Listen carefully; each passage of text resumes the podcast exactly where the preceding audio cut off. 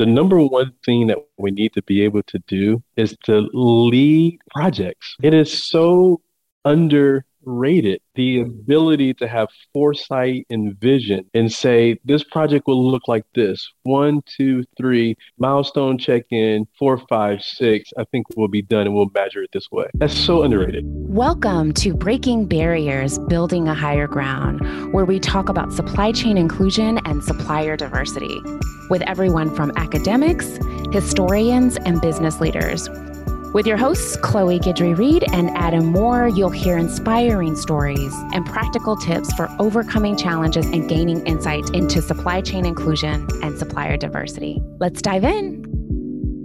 This episode is brought to you by Higher Ground. Higher Ground is a technology company whose mission is to bridge the wealth gap through access to procurement opportunities. Higher Ground is making the enterprise ecosystem more viable, profitable, and competitive by clearing the path for minority led, women led, LGBT led, and veteran led small businesses to contribute to the global economy as suppliers to enterprise organizations. For more information on getting started, please visit us at higherground.io. That's H I R E G R O U N D.io.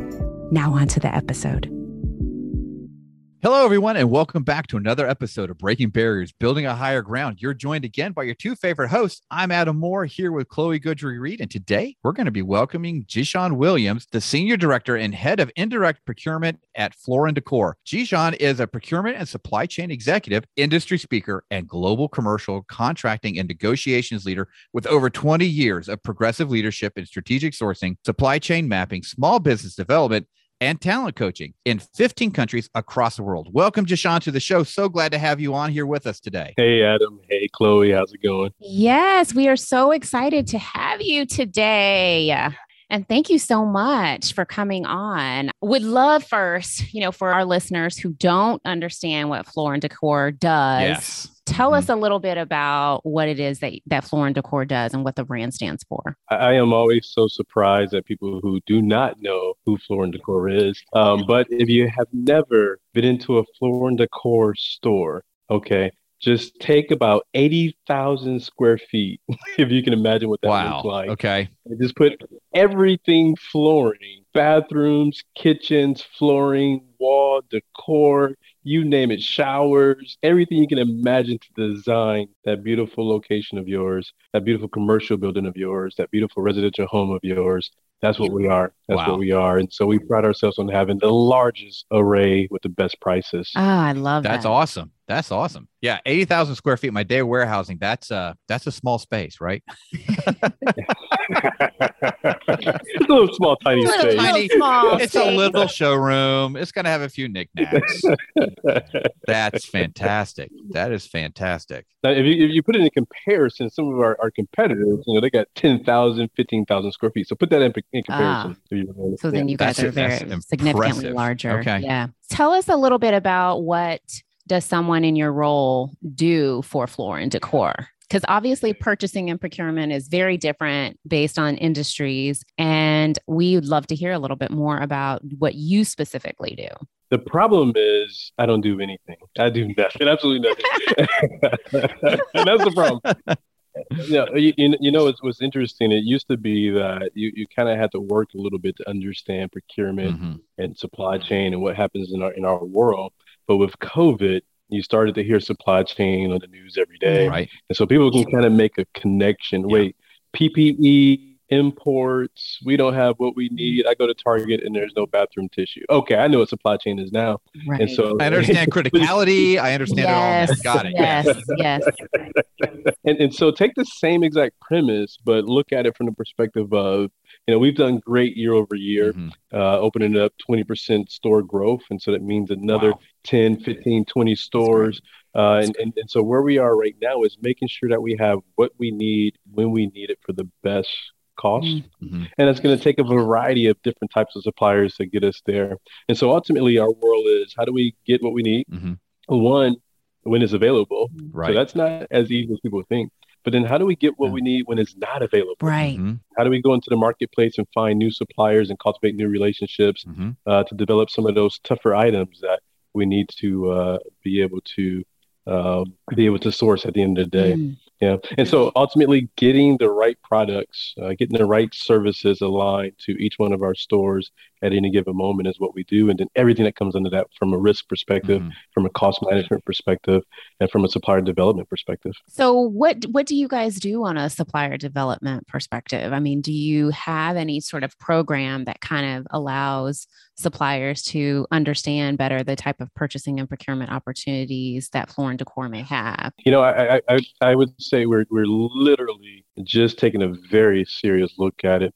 Uh, we have our, our role for supplier diversity and development that we joked around about earlier uh, in the in, in the pregame, and and so you know that that's that's not step number one, right? That's kind of step number two. What we've done before that is say, well, what does supplier diversity and development look like for us? And if you put it in perspective, we make a connection to our pro customer, and we really understand our, our pro customer because most of them are small and diverse businesses themselves. Sure. And so there's sure. a direct connect, a connection to us being able to uh, make sure our supply base looks like our customer base.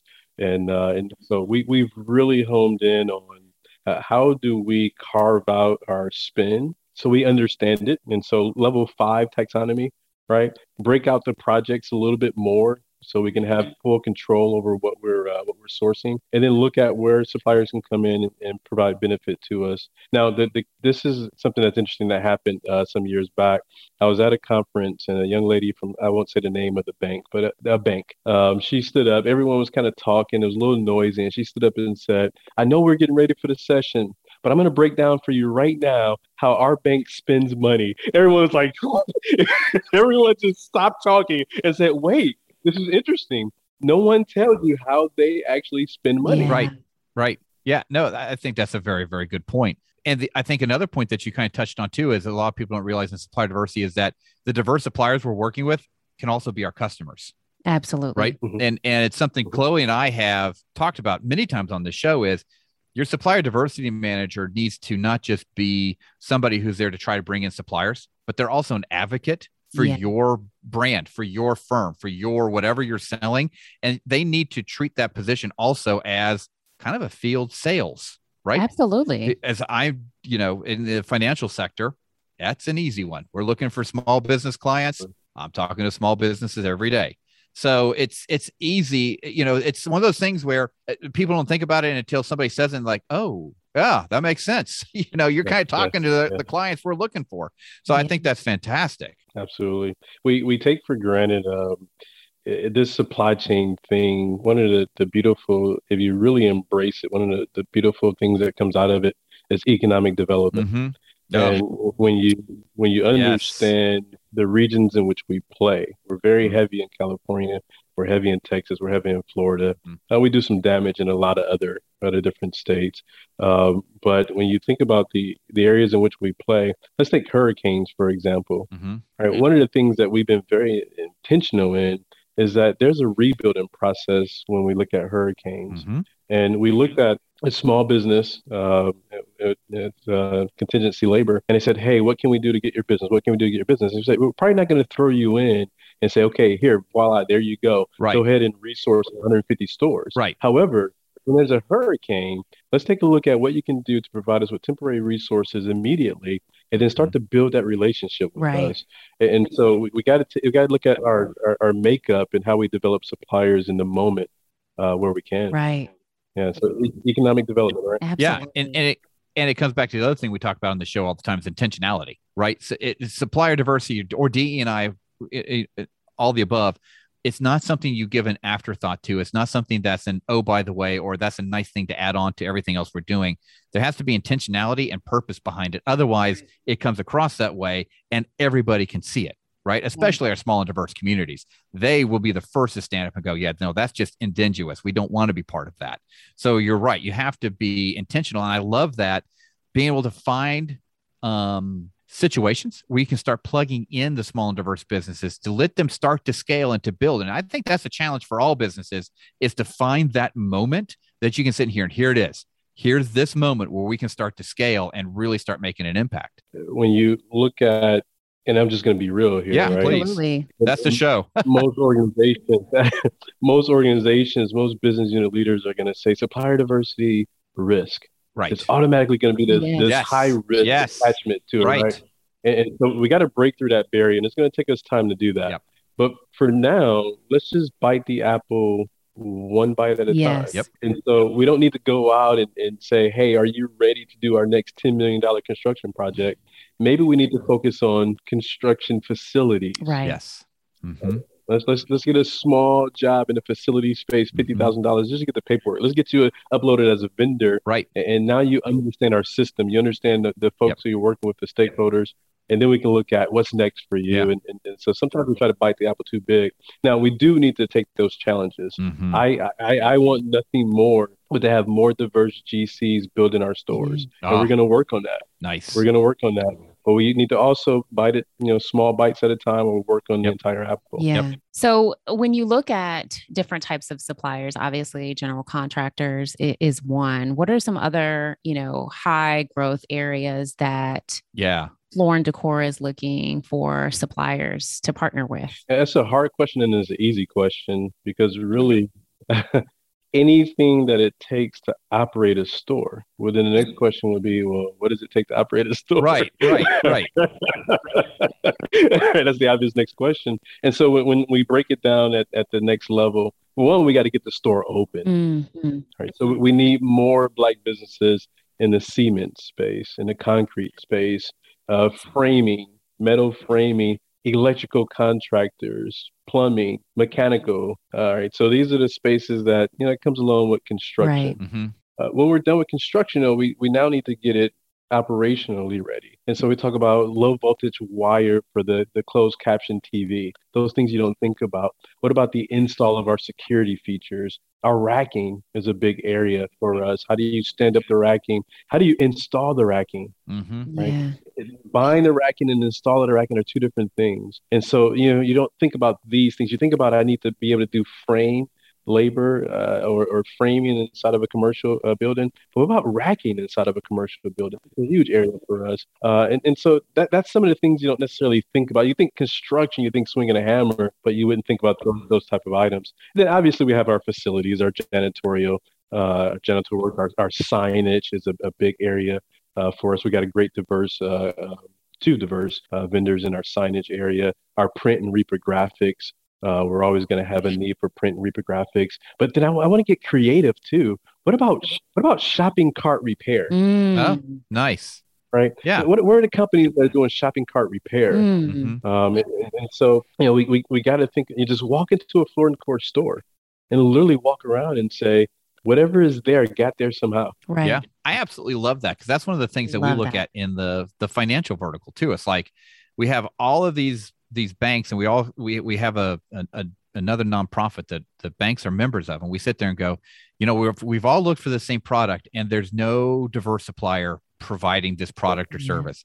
And the next step that that we're trying to work out, and, and I think you just you were talking to this, Jishan, is how do we now as an industry or as a corporate bring up a small and diverse business to fill that void right we've identified it there are some brilliant business minds in this community how do we marry this want that we've identified that probably only we can identify because we're in it every day Yeah. right and then seed the idea with an entrepreneur and that but then it's help grow and scale them too right to where the- it starts to make an impact i think that's an exciting iteration of supplier diversity that people don't see right because sometimes supplier diversity stops at reporting Uh, you know.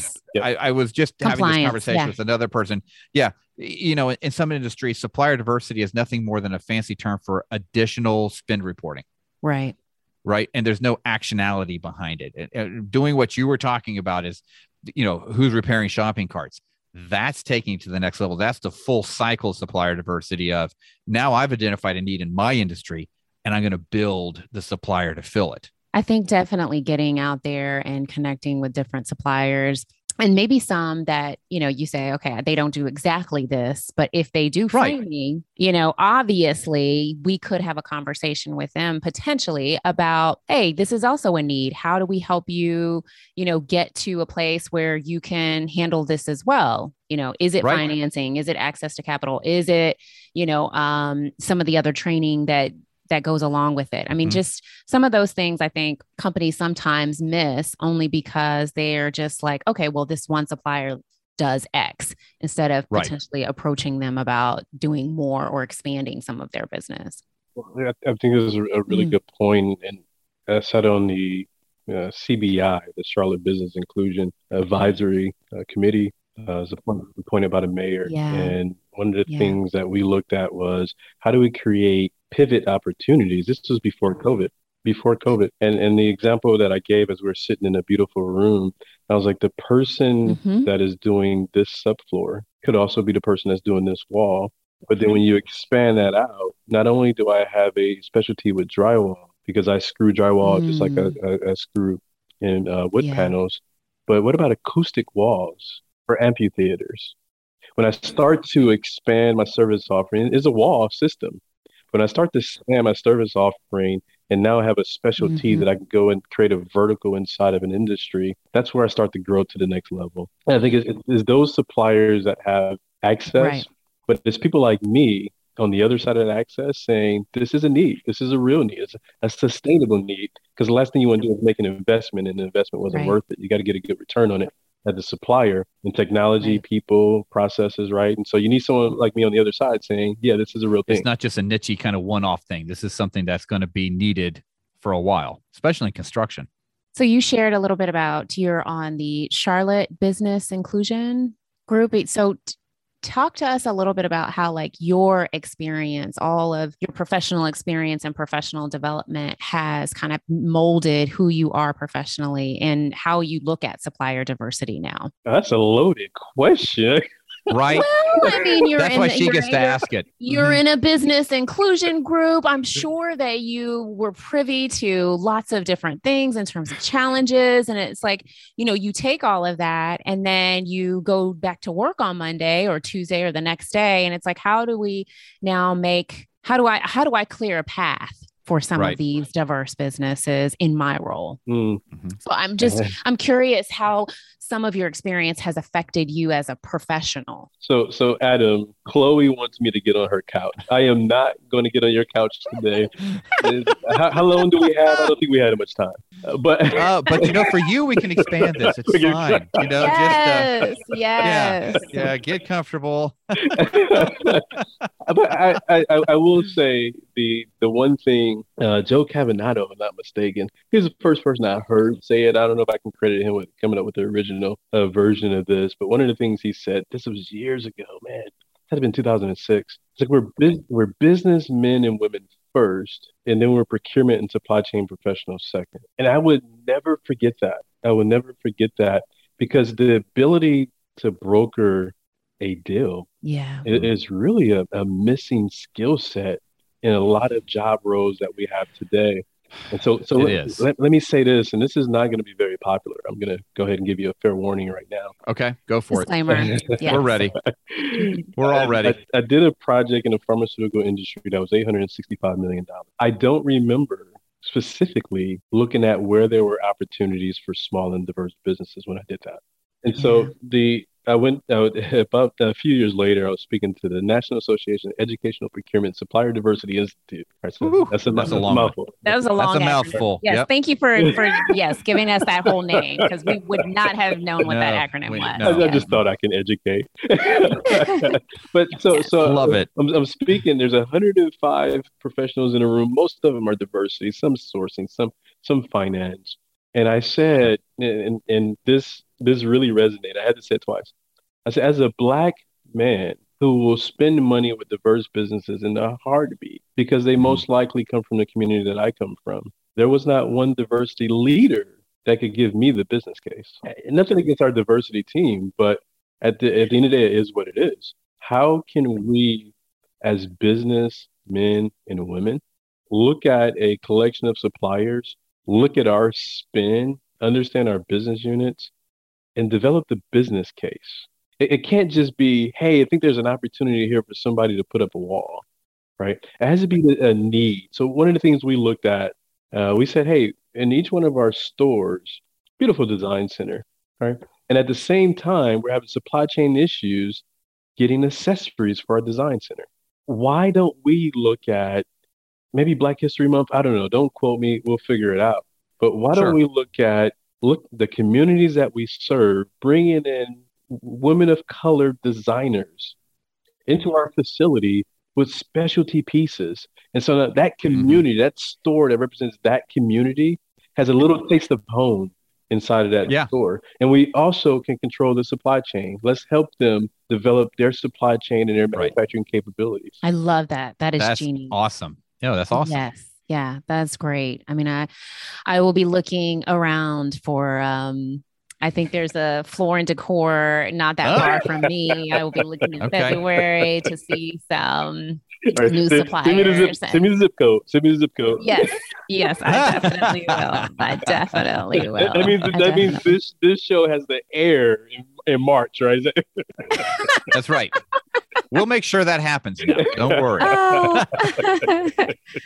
oh my gosh. Of the small businesses that you've worked with, what sort of challenges do you see that they're sort of facing or you know maybe there's not always an opportunity that you have to maybe help them but you know that maybe there's an overarching theme it's like hey if you did x or if i could give you one piece of advice this would be what it would be talk to us share a little bit about that because our small business community is always open to hearing feedback from procurement leaders Oh yeah. Yes, that's that's a good question. Uh, you know, I'm always a friend of the copy and paste. Uh, Intel. I used to work for Intel some years back, and uh, at the time we had a program called Copy Exact.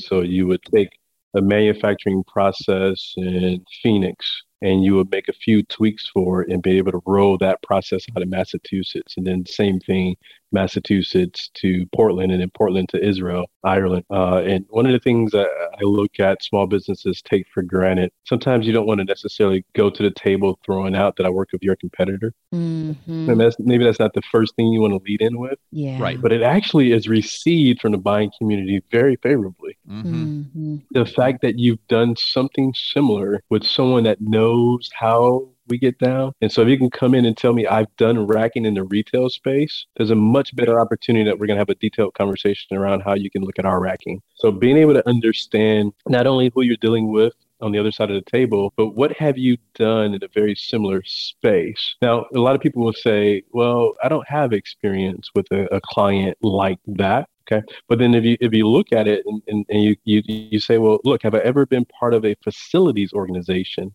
regardless of what company it was in, because you guys have a facilities organization that does the same thing. You keep the lights on, you keep the, the temperature at the right at the right ambient uh, degree, right? And, and so being able to connect what you've done with other clients and what you've done in other jobs and the similarities to who you're talking to and what goes on in their world. Now, the biggest problem to that is we just sometimes don't understand what goes on in their world. But, but the floor and decor is a little bit easier, right? You can walk into a floor and decor store and say, okay, I, uh, I, I, oh, I, think I, got this. I think I got, got this. this. got it. Yeah, yeah. But I, I, no, but I think that's a great point. Yeah, I mean that's an awesome point because I often have that conversation. You know, you sit through a presentation and you don't see any other financial flags on there, right? But they've got every healthcare manufacturer system on it, right? And they're like, yeah, but we're not in the financial space. So I'm like, yeah, but you know what? You're in healthcare, which means you're in regulated industry, and that means a lot to us because we want to make sure that you can work in a regulated industry, you, right? You right? And that's a big thing. You got yeah. it you talk about the suppliers that are in financial institutions. Yep. I say, well, if you're in a financial yep. institution, you can probably be in the insurance space. You can be in the management consulting right. space. There's a lot of similarities yep. in three. Yes. Also, yeah. Transportation. All Transportation. Yep. Highly regulated. Yeah. Yep. Very. Yeah.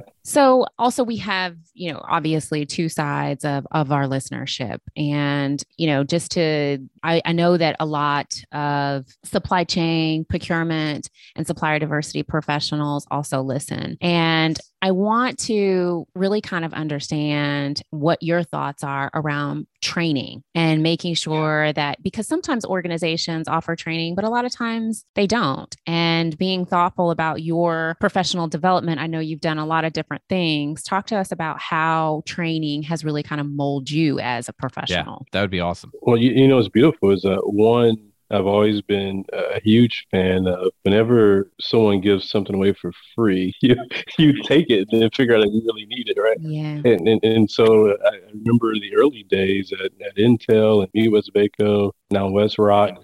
There's a training program I'm in because there's always right. something that I can get from you know, that Yes. engagement. And so I flip it the other way. Uh, I started doing training, and you know, part of my role uh, at my last company was literally traveling the world and training professionals, which was a beautiful, a beautiful thing. But what I realized, Chloe, is that just if there's 11 people in the room, I'm learning 11 different things about every topic that we cover. I'm learning Yeah. in some situations eight different industries. And so that's given me Yep. the ability to take an industry that I never worked in, but then realize the similarity. Now you may call Yep. things differently in your you may call it an addendum Right. and I call it an annex, but at the end of the day I know what both of those are. And if we're talking to a Right. supplier, I can communicate that accordingly based off of the industry Yep. that we're in. And so I, I think training is an everlasting, a continuous ability to get better Yes. at, at what we do. I knew that. Um, so this has been this is 21 years for me. I knew coming out of school 21 years ago that I wanted direct materials experience. I want indirect materials experience. I want a little bit of Mhm. finance experience. I want to understand logistics and 3PLs. And that was just what I put together for myself, uh, let alone sitting down with my leadership team and understanding what's important to them. And so I, I, I think it's, it's so critical, so critical. And so I'll, I'll give three different things that's extremely important for folks in our profession to bring this to a point. The number one thing that we need to be able to do is to lead projects. It is so underrated the ability to have foresight and vision and say this project will look like this. One two three milestone check in four five six i think we'll be done and we'll measure it this way. That's so underrated. The the second thing is financial acumen. The Mhm. ability to take what you're doing whether it's fte productivity whether it's maybe quite possibly cost savings that leads to margin protection or additional margins, or if you're contributing to EBITDA some type of way, your ability to communicate that and talk the language of a CFO. And then lastly, risk mitigation. You know, we, we're Mhm. looking at the worst pricing indexes. It's all across the board. Everything is up, negative, negative, negative, red, red, red. And so if you can get it, you're paying more for it. Wood is up, steel is up, wood's going back down, which is great. Uh, but we- when you look at the commodities and what's going on and how it drives what we're paying for and what we're sourcing, our ability to truly understand risk. How do we mitigate risk inside of our agreements?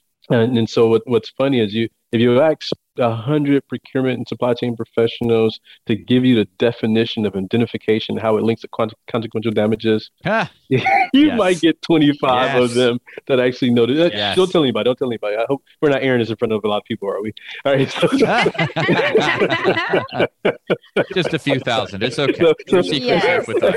yes, yes, yes. So if you don't understand EBITDA selfishly, just for your own paycheck and your bonus, understand Yes. EBITDA. If you don't understand those legal terms, make sure you understand those legal terms and manage projects, your work breakdown structure, your process mapping, your PFMEAs, your Yes. business case development. So important. So important to our Yes. professionals. I could not agree more, especially indemnification. That's a nasty. Yeah, it, go, it goes full circle back to supplier diversity, supplier development, and risk, right?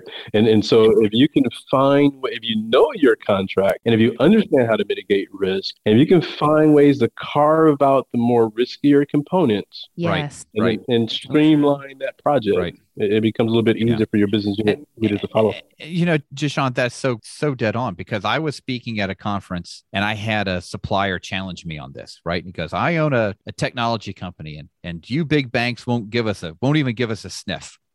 Right. Mm. And I looked at him, I said, So tell me something. I was like, What's my number one asset at a bank? Right. And of course everybody wants to tell me money. I'm like, Nope. Nope. It's my data. It's Data. 100% my data. I was like, so you are asking for permission to touch basically the heart, literally the heart of my organization, yeah. right? And I was like, let me ask you another question. I was like, do you have the ability right now to buy a $450 billion asseted organization?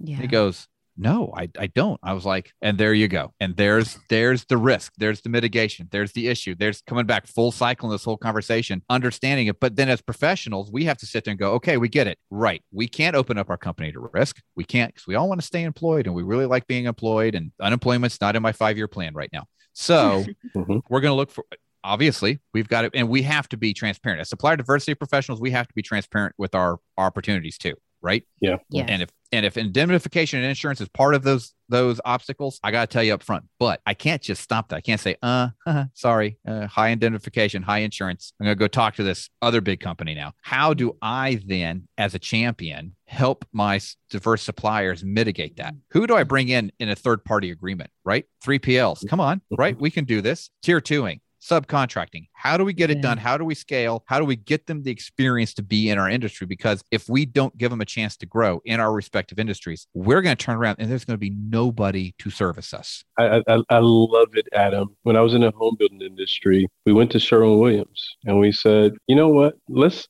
this is not who can get the best paint. Let's let's work with our painters. And so we'll develop a deal with you directly. And here's a price that we're willing to pay. And here's a beautiful thing. You're going to get all of our business in this region. But this is what we want you to do. You have more storefronts than we do. Allow our contractors to walk in your storefront, touch the paint, feel the paint, teach them about paint because we can't do it. We have way too many communities across Florida. It's just not possible for us to train them. And so you train them about paint. You get the beautiful sale and they're going to buy through you at our price point. But at the end of the day, they're going to walk out and be a better subcontractor for us. They're going to walk out and be a better painter for us. And, and so I think it's those type of relationships. We reduce the liability. We don't have to worry about paint, right? Our deal is directly with Sherwin Williams. We're going to hold you accountable, Sherwin Williams. We're going to indemnify to a certain extent the painter, so the painter now doesn't have to worry about that. They're going to come in with their their their willingness and their readiness to be able to get that paint on the wall to make it look beautiful.